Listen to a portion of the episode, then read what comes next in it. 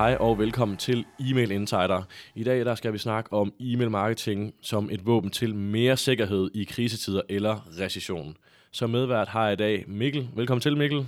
Hej Oliver. Som sagt, så skal vi snakke om, hvordan du kan bruge e-mail marketing som et skarpt våben til mere sikkerhed i krisetider. Og så kommer vi faktisk også med nogle tal, der lige kan bakke det lidt op, hvorfor e-mail marketing fungerer rigtig, rigtig godt, når vi snakker krise eller recession. Grunden til, at vi selvfølgelig skal snakke om det her, det er, hvis du har boet under en sten de sidste to år, jamen så er der altså noget recession, potentiel krise over Europa, og energikrisen raser over vores energipriser. Så derfor holder folk mere på pengene, og det vil sige, at pengene sidder tættere på kroppen pt, og det gør selvfølgelig noget for os som forretninger. Og det bliver sværere og sværere hele tiden at indhente nye kunder, så derfor kigger vi meget mere ind i det her med, hvordan kan vi udnytte de kunder, der allerede er i forretningen i dag, og det er egentlig det, som hele email marketing principielt handler om. Mange står jo lige pt. i en situation, hvor de gerne vil omlægge budgettet, eller de skal måske endda skære i budgettet. Og episoden handler også om, hvorfor du i hvert fald i vores øjne ikke skal skære i marketingbudgettet, fordi det virkelig kan være givende i recession eller recession. Mikkel, du har jo, som jeg ved, altid tal på ting, og det kan jeg jo rigtig godt lide. Så vil du ikke prøve at lige sætte os lidt ind i, hvordan her hos os vi har mål på, hvordan email marketing egentlig kan outperforme resten af forretningen, når vi snakker usikre tider eller recession?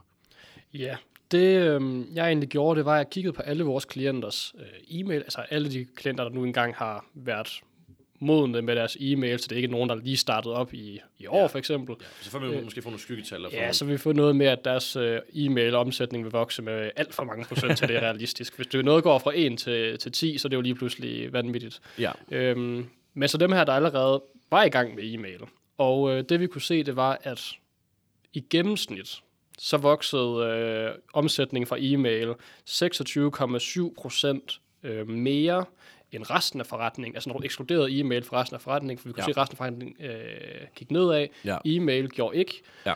Og, øhm, og de her tal, der har vi taget højde for, at virksomheder har forskellige størrelser. Så det er lige fra en virksomhed med jeg ved ikke, måske den mindste er på et par millioner i omsætning. Så hvis vi siger, at en virksomhed med 1 million i omsætning om året betyder faktisk det samme for det her tal, altså vores, vores, vores data her, altså vores analyse, som en på 100 millioner. Ja. Yeah. Okay, så hvis vi har en eller anden to store kunder, så udraderer de ikke alle tallene for alle de mindre kunder, for eksempel? Overhovedet ikke. Det her, okay. det er gennemsnittet, altså på virksomhedsbasis.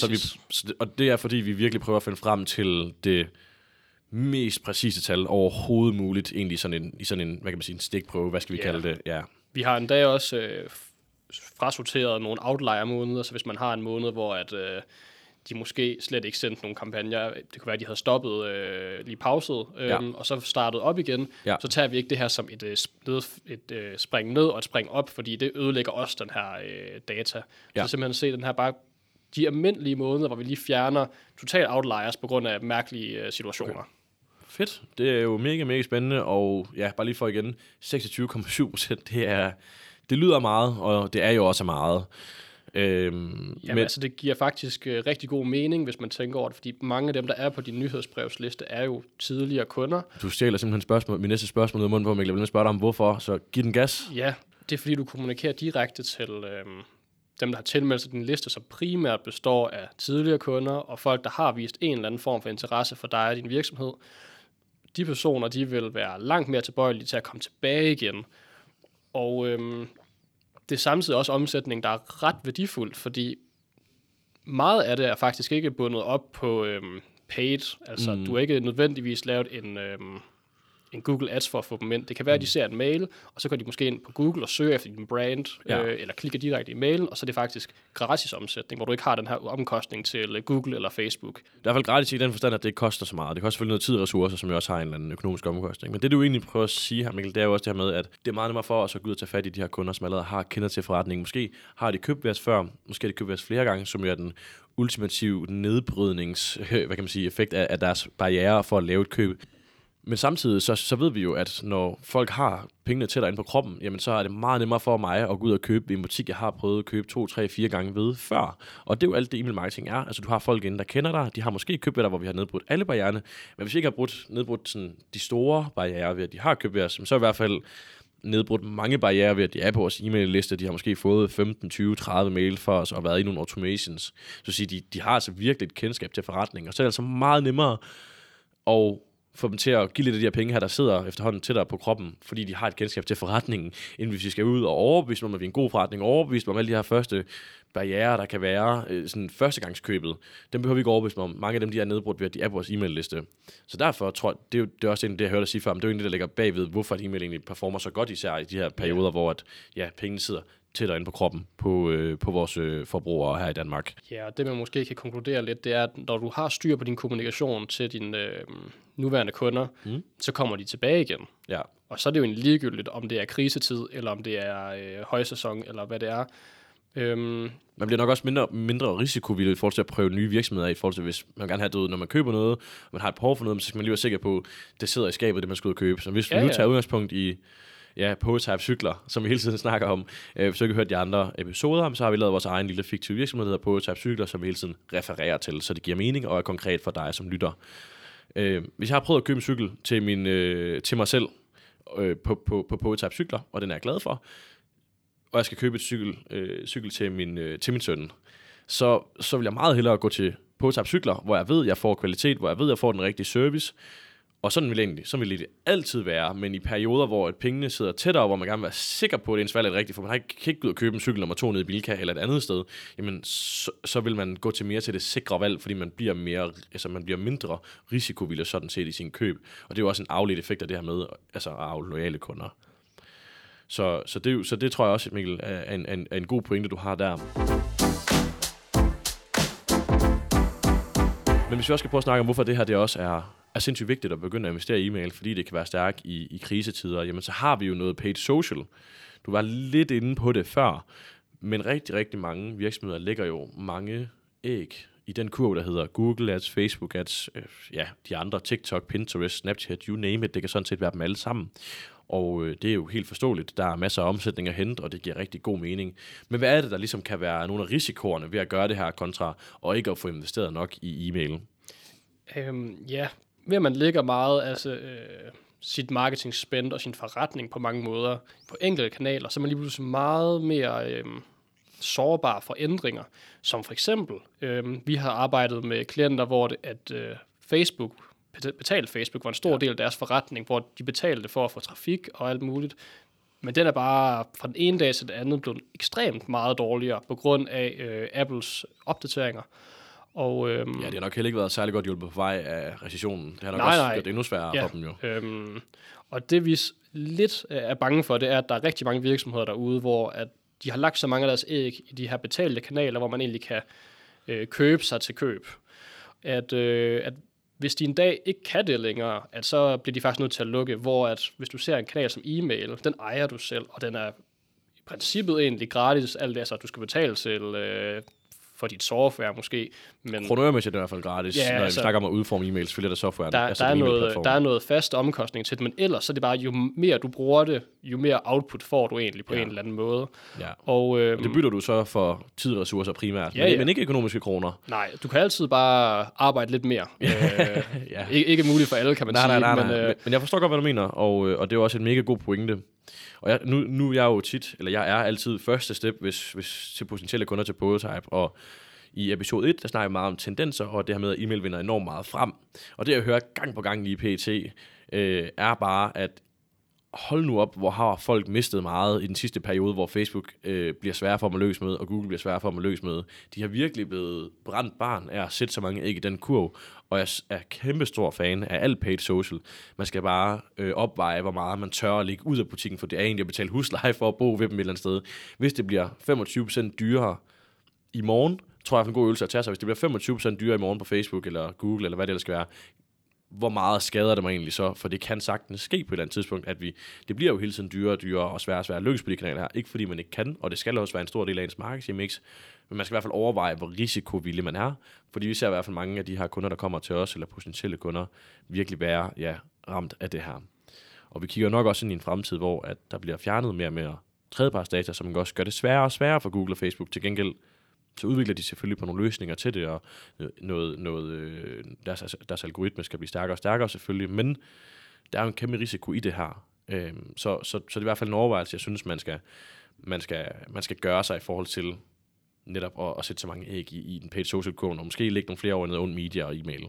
Ja, og man kan jo faktisk godt bruge øhm, e-mail på de andre kanaler, fordi at man på e-mail har en masse fed førstepartsdata, og øh, det er muligt at bruge den, altså sende den over til Facebook og Google for eksempel. Ja. Øhm, så du kan lave nogle segmenter på, i din øh, platform. Øhm, der kan du, et godt eksempel du kan være, du kan lave, det er nuværende subscribers.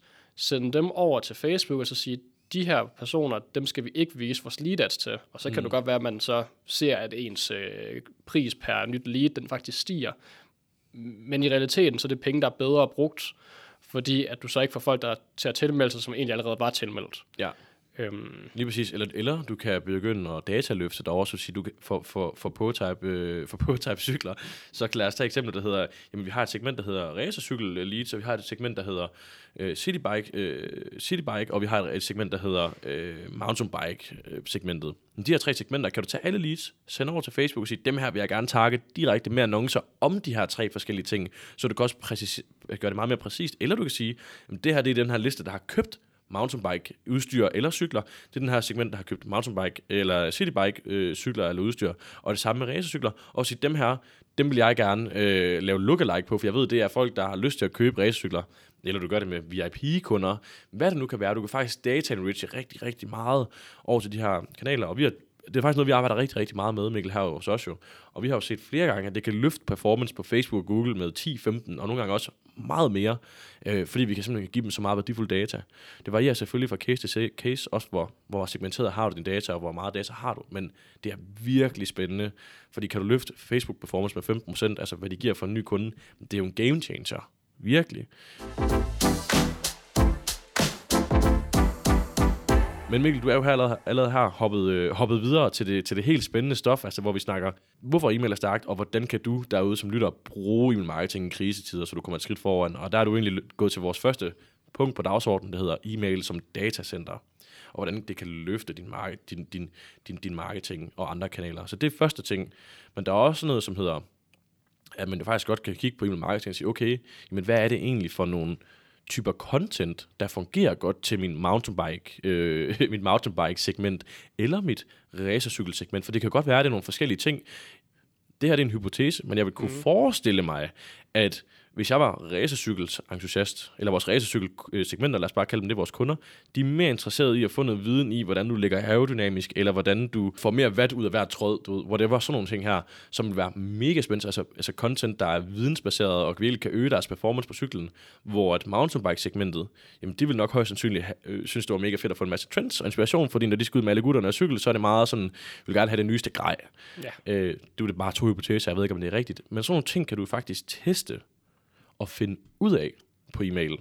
Så du faktisk kan så tage den her viden og implementere, så når du har det her segment fra e-mail, som du tager, sender direkte fra din e-mail-platform, endda live, så det hele tiden bliver opdateret, over til Facebook med mange, mange datapunkter endda på hver person, så kan du endda også bagefter fortælle, fortælle din Facebook-specialist, ham der sidder med Facebook, eller hende der gør det, og sige, prøv at det er faktisk de her content-typer, der normalt fungerer. Måske skulle du copyright ud efter det, måske skulle vi lave vores annoncer eller videoformater ud efter det, så du faktisk bruger det her også til at løfte dine viden og insights til Facebook. Det er jo virkelig spændende, hvis man gider at arbejde med det. Ja, og hvordan vil du egentlig så teste de her ting af? Bare sådan rent lavpraktisk. Jamen, det, det er jo det, der, der snyder vi jo lidt hos ProTab, for vi har vores egen øh, e-mail data dashboard til at teste alle de her ting her. Men øh, hvis, hvis jeg sad som, som almindelig e-mail-person derude, eller e-mail interesseret i en virksomhed, så ville jeg gå i gang med en helt almindelig AB-split-testing øh, mm. over tid, og så kigge på sådan noget som klikrate, for at se, jamen, fanger vi folks interesse på det, vi skriver om. Og så vil jeg over tid begynde at lave nogle konklusioner på det. Det er du jo meget bedre til, end jeg er, for det er jo det, du er, mm. du er 100 meter mester, mester i, Mikkel. Du er jo Usain Bolt inden for data. Det er jo derfor, jeg spørger dig. Ja, men, øh, men vi har jo vores egen øh, data dashboard, så der snyder vi jo lidt som samler alle de ting her ind i dashboards, hvor vi kan se det, og der samler, så vi kan forecaste, øh, hvis vi tager det her segment mountainbike og tager en trend eller vidensmail, og så kan den der forecaste ud på baggrund af tidligere, og se, hvad er det egentlig, der performer, hvordan rent klikrate omsætningsmæssigt. Og vi kan også se det på tidligere mails. Så der snyder vi jo lidt. Der har vi, har vi jo et lille, et lille ben foran. Øh, men hvordan vil du gøre det, hvis det var, Mikkel? Kan jeg jo vende den om? Jeg tror egentlig, jeg vil gå til det på meget samme måde, som du vil ja. have gjort der. Ja. Øhm, så altid det, teste. Ja, og det er egentlig lige så meget det her med bare, at, ikke kun at bruge e-mail nødvendigvis, men det kan lige så meget være, at man så bare kigger på, hvad for nogle former for øh, lead-generering på din side har performet bedst. Ja. Har du nogle øh, blogindlæg, der har performet rigtig godt? Altså øh, de her informationer, du kan bruge, så se, hvad der som folk øh, resonerer mest med, og så trække det ud, og så sige, okay, men så kan det være, at man skal bruge det på andre kanaler. Helt enig. Hvis vi nu lige skal sådan hoppe videre fra, fra datadelen, jeg tror, folk har forstået pointen i også, endda også måske, måske har fået nogle nye opdagelser omkring, hvad man faktisk kan gøre med e-mail. Fordi når jeg nævner det her tit, så er folk sådan, wow, kan man virkelig gøre det med e-mail? Og ja, det kan du faktisk. Og det er jo det, vi tror, der kommer til at være meget mere af i fremtiden. Igen, det nævner vi i episode 1 om tendenser for 2023. Men vi, kommer, vi tror på, at det her datadeling ud i resten af marketingmixet fra e-mail bliver mere og mere relevant, i og med, at vi mister mere og mere tredjeparts data på de andre kanaler. Øh, og vi ser jo også, og at de her øh, e-mail-platform arbejder mere og mere i det her. Og især Klaviyo, som vi har et ret godt samarbejde med, dem snakker vi tit omkring, med, hvordan kan vi gøre det, hvordan kan vi hvordan bruger vi det i Powertype, fordi så vil de gerne videreudvikle på den del. Øh, det er jo rigtig spændende at kigge på, hvordan e-mail kan blive en større del af marketingmixet, uden måske lige nøjagtigt at levere direkte omsætning, men på nogle andre sjove og spændende parametre. Men, Mikkel, hvis vi snakker e-mail, og vi snakker i krisetider, og vi snakker e-mail og branding, kan du så ikke prøve at uddybe lidt, hvorfor det er så vigtigt at have godt styr på sin branding, især inden for e-mail marketing, når vi snakker, og hvis vi skal perspektivere over til det her med krisetider, så hvorfor er det det? Hjælper det på vej? Altså, det er egentlig ikke fordi, at man skal ændre så meget i sin e-mail-strategi, fordi mm. man kommer i en krisetid. Det er egentlig stadigvæk den samme tilgang, man skal have som før, hvor man skal have fokus på kvaliteten af sine flows. Det har vi snakket rigtig meget om øh, i de tidligere afsnit. Ja. Og det er egentlig bare den samme, man skal blive ved med her. Og øhm, en af fordelene ved, at man har den her kvalitet, det er, at man øger sin brandværdi. De her øh, usikkerheder, man måske kan have, når man skal købe, de bliver lidt mindsket, fordi at man faktisk bliver fremstillet godt på sin e-mail. Hvis du tværtimod har lavet noget rigtig skrald på e-mail, mm. så kan det godt være, at man var sådan, ja, okay, det kan godt være, at jeg købte dig før, men det sidste, jeg har set fra dem, det var faktisk ikke så fedt. Ja, men generelt bare deres opfattelse af brandet, når de ud og købe, og de har et behov for et eller andet. Vi har, vi er enige om, at pengene sidder tæt på kroppen, og det skal jo siges, alt det, vi så snakker om nu, ja, det gælder for den recession, vi kigger ind i nu, men generelt så er det jo sådan, altså også de tal, vi nævnte tidligere, det kan godt være, at det ikke er det samme tal, der kommer i fremtiden, men du vil altid stille dig stærkere over for en krisetid, eller bare generelt stå stærkere, hvis du arbejder med e-mail. Så det vil også sige, de ting, vi snakker om nu, det er jo ikke kun til den her recession, det kan også være til alt andet, der potentielt skulle komme ned ad vejen i fremtiden. Din virksomhed vil bare stå stærkere. Ja. Og nu siger du det der med, at pengene sidder tæt på kroppen. Man mm. kan jo også se det på den måde, at hvis du laver rigtig god e-mail marketing, så kan det være, at de personer, som skal prioritere med penge, de har penge til, at, hvor de tidligere måske havde kunne lave tre køb. De mm. kunne købe øh, cykel, og de kunne købe øh, noget til bil, og så kunne de købe en tredje ting. Ja. Nu kan de kun købe to. Mm-hmm. Men hvis du så har lavet god e-mail marketing til dem, så kan det være, at det bliver dig og bilen, der bliver prioriteret, i stedet for bilen og den tredje ting. Ja, Jamen lige præcis. Og det er jo det, vi snakker om, at det, det beskytter jo lidt det vigtigste aktiv i forretningen, når vi snakker de her perioder her. De loyale kunder, så det er egentlig altid de altid loyale kunder, men, men altid det vigtigste, men endnu, mere, endnu vigtigere, hvis de overhovedet kan blive det, i hvert fald i de her krisetider, så, øh, så er det de loyale kunder, og det er jo det, det beskytter egentlig. Men, men Mikkel, hvis jeg nu, øh, hvis jeg nu øh, havde glemt at gøre lidt meget ud af minimal marketing, som desværre rigtig mange af dem, der kommer og snakker til mig, som jeg refererede til lidt før, men hvad delen skulle jeg så gøre for at, øh, at rent faktisk lykkes med e-mail marketing nu? Hvad vil de første skridt være for mig, hvis vi ikke snakker niveau 3, 4, 5, men hvis vi bare snakker niveau 1, måske niveau 2, hvad vil du så sige, hvad er de første steps? Og så er jeg også endnu mere hård ved at sige, kan du prøve at holde det sådan så, så kort som muligt. det kan jeg i hvert fald. Det første, øhm, alt efter hvor, hvor man nu starter her, man får lige styr på, at du har en platform, du faktisk kan sende Selvfølgelig. Øh, vi, tager, vi tager udgangspunkt i, at du har kørt lidt e-mail, du har samlet lidt leads op, ja. og, og, men du har aldrig rigtig fået gjort noget ordentligt ud af det. Det er blevet meget sporadisk. Det er der, vi står. Ja, så ja. det jeg vil øh, gøre, det er, at man intensivere sin øh, lead-generering, især on-site, ja. men også øh, måske prøver af på noget Facebook lead ads for eksempel. Ja. Øh, der er det meget vigtigt, at man øh, måler værdien af den, for det kan godt at du køber dem billigt ind, men ligger de også noget omsætning. Mm. Derudover så vil de sikre, at jeg har de vigtigste flows, ja. øh, især dem, der driver omsætning, som øh, tabkurve og øh, browser abandonment. Ja. Velkomstfløder er i orden. Der kan vi vel plukke episode nummer to. Vi ja. har et øh, ja. fem vigtigste flow, ja. Ja, og til lead kan vi jo plukke episode nummer, nummer 4, må det være, hvor vi snakker lead Så der er lidt til der også, hvis man vil dykke lidt dybere ned i det. Ja. ja. ja, vi har også to white papers, du kan finde inde på hjemmesiden. Ja. Når man har, har lavet de her to ting, eller kontinuerligt, mens man laver de her to ting, så send nogle kampagner ud også. Mm. Øhm, det er vigtigt, at du sender kampagner ud sammen med dine øh, automations, at du ikke bare kun laver den ene, øh, og det gælder egentlig begge veje rundt. Det er vigtigt, at du laver automations og kampagner, ja. og ikke kun den ene af dem. Ja, for det er jo lidt...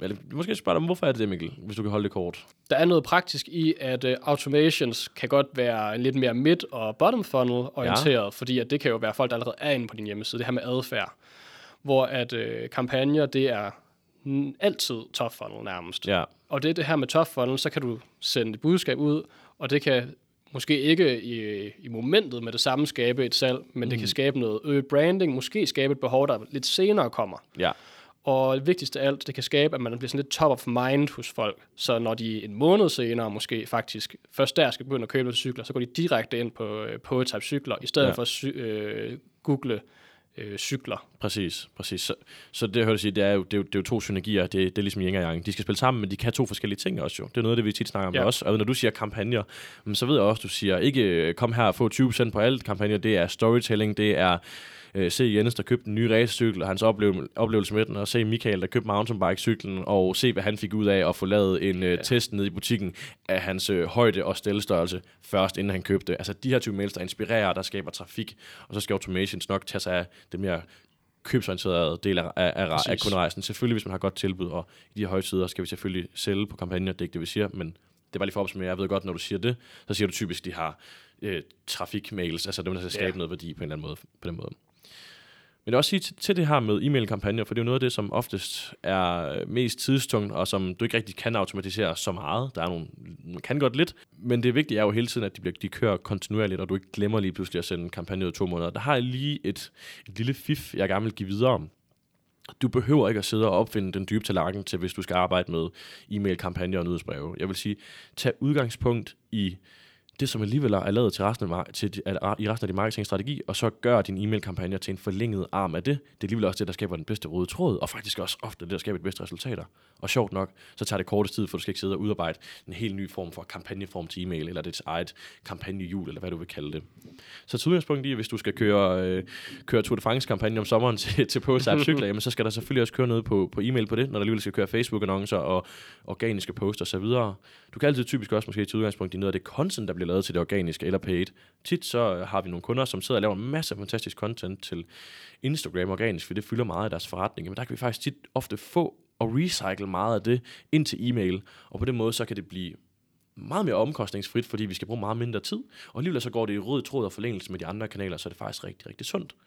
Så det er et lille fif, og hvis du skal skrive og eksekvere på e-mailkampagner, et, et, et lille fif igen, hvis du vil minimere tidsforbruget på det. Sæt dig ned og aflæg en, en dag eller en halv dag, hvor du måske har fire timer til at virkelig gå i dybden med det, eller en, en dag eller to dage til at gå i dybden med de her kampagner, og så skriv måske en, en måned frem, i stedet for at skrive en ny kampagnemail ud hver anden dag eller hver tredje dag, fordi det er bare øh, ikke lige så effektivt, når du i forhold til at rent faktisk forfatte dem og opsætte dem og designe dem og sådan ting. Så det er et lille tip også.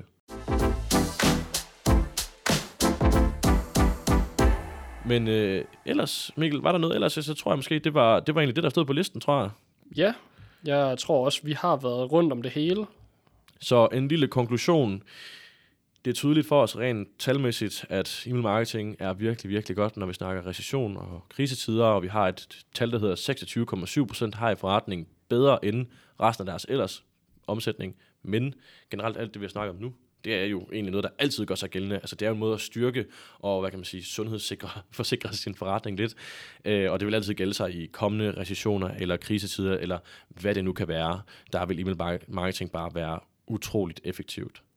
Og så vil jeg bare lige runde af med at sige, altså e-mail marketing er altså den kanal, der har den højeste ROI målt på 42. Så hvis du skulle være i tvivl om, hvorfor du skal gøre det, så har du i hvert fald den til at slutte af på. Hvis du føler, du kunne bruge det her til noget, så synes jeg, du skal være velkommen til at connecte med både mig og Mikkel på LinkedIn. Vi forsøger begge to i hvert fald at lægge spændende ting op. Vi lægger i hvert fald ting op, så må du vurdere, om det er spændende materiale. Du kan finde os på LinkedIn på Oliver Seifert og Mikkel Pallesen. Og når du linker med os, så skriv endelig gerne, at du kommer fra Email Insider, når du gør det. Jeg har selvfølgelig været så venlig at lige lægge et link i beskrivelsen til hver af vores profiler. Tusind tak for at lytte med. Jeg håber, du fik noget af det.